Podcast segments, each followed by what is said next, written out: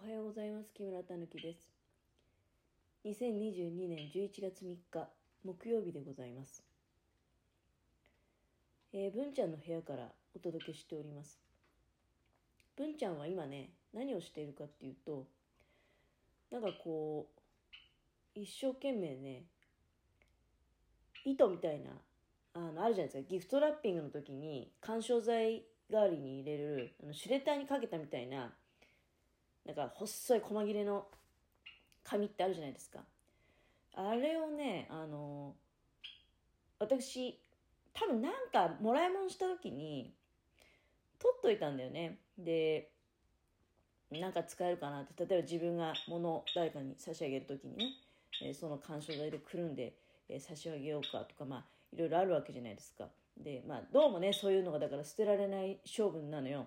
で、結局誰にも物を差し上げる機会はないしね、捨てていいんじゃないなと思いながらずっと取っておいたんだけど、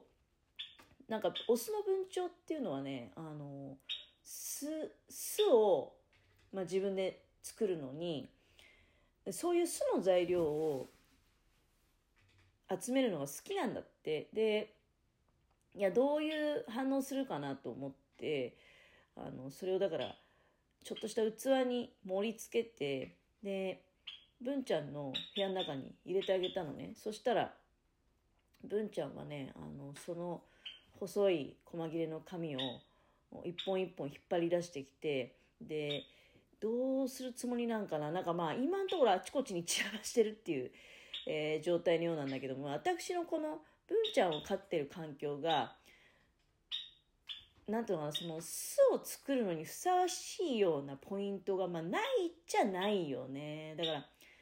どういうふうにこれ文ちゃんやっていくかなっていうのをちょっとまあ見守りながら、まあ、機会があったらね、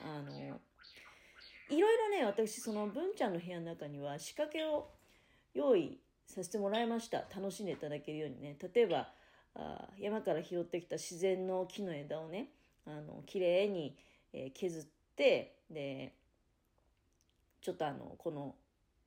鳥小屋の中に泊まりやすいようにね、くっつけてみたり、であるいは段ボールで作ったちょっとしたまあ鳥小屋代わりになるようなね、文ちゃんにとってのですよ、大きいビニールハウスっていうか、そのミニ温室を使ったスペースの中に竹かごが入っていたり、であとはさっき言ったその自然の木の枝が入っていたり、であるいはこれ15センチ四方くらいかなの段ボールでこしらえたまあちょっとね、巣の代わりになるかなって、私が巣皿の代わりになるかなと思って置いてみたんだけど、実際はそういうふうにはまあ使われてないみたいだけど、であとは鏡、それからね、かまぼこ板で作った止まり木ね、かまぼこ板の上に 1.5 センチぐらいの円筒型の別に丸い木の棒ね、それを結びつけたっていうか、ボンドで貼り付けた台があるんだけど、そういったものを置いたりで、まあ何しろね、文ちゃんはだから今その私が用意したいろいろな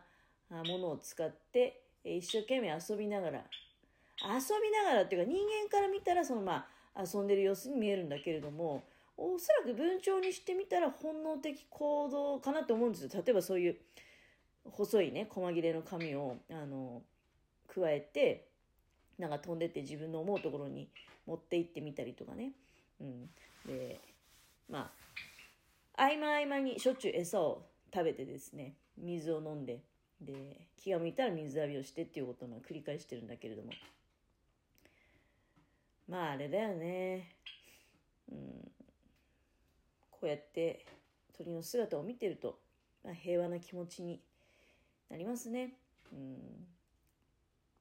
今日の朝はほらJ アラートがなりましたんでね、いや最近なんか多いよねって、よくあいつら飛ばしてんななんて思ってましたけど、自分たちの地域じゃないといいということじゃないですよ。J アラートって該当地域しかならないじゃないですか。テレビとかツイッター見てると、あ、またやりやがったのかっていうような感じでね思いますけど、でも自分の地域では何もならないから、後から知ったりとかね、あ、そういうことがあったのかみたいな。今日の場合は私それこそ風呂掃除ちょうどしてたんでね、その瞬間は知らないんですけど、家のものが、スマホが同時に2台鳴ったと、私のものと自分のものとね、2台同時になったから何かなと思ったらテレビ見たら、なんか J アラートがこの地域は該当してるらしいということをね言ってきて、ああそうなのかって思いましたね。で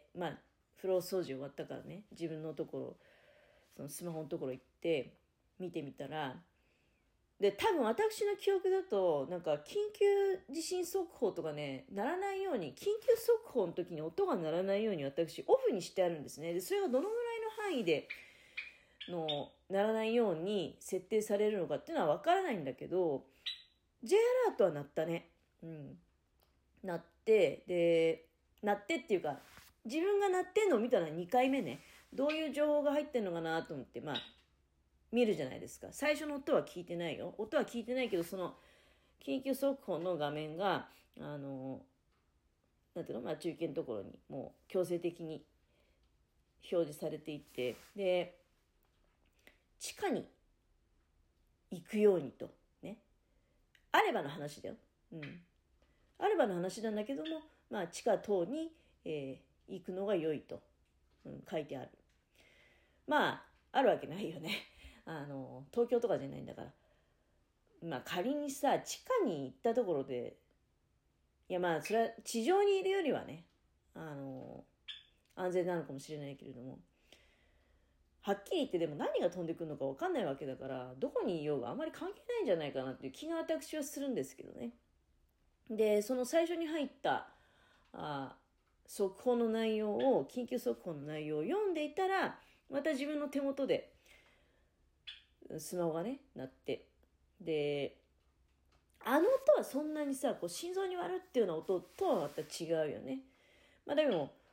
また鳴ったと思って内容を読んだら、すでに太平洋のところまで通過してると。上空を通過して太平洋の方に、落ちたっていうような内容でしたかね。それこそ、ああ、そうだったんだっていう感じですよ。だから最初のお知らせの時はすでにね、なんだかよくわかんないけど何らかのものが飛んで、でもとっくにおそらく全てが終わってんじゃないのかなみたいな、地下に逃げるも何もなくね、っていう気がしましたね。い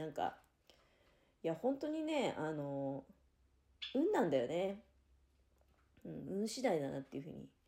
思います。最近私はね、このちっちゃい小鳥を飼うようになり、非常に鳥のお世話に関しては私はかなり細心の注意を払って鳥に対して接してるんじゃないかなっていうふうに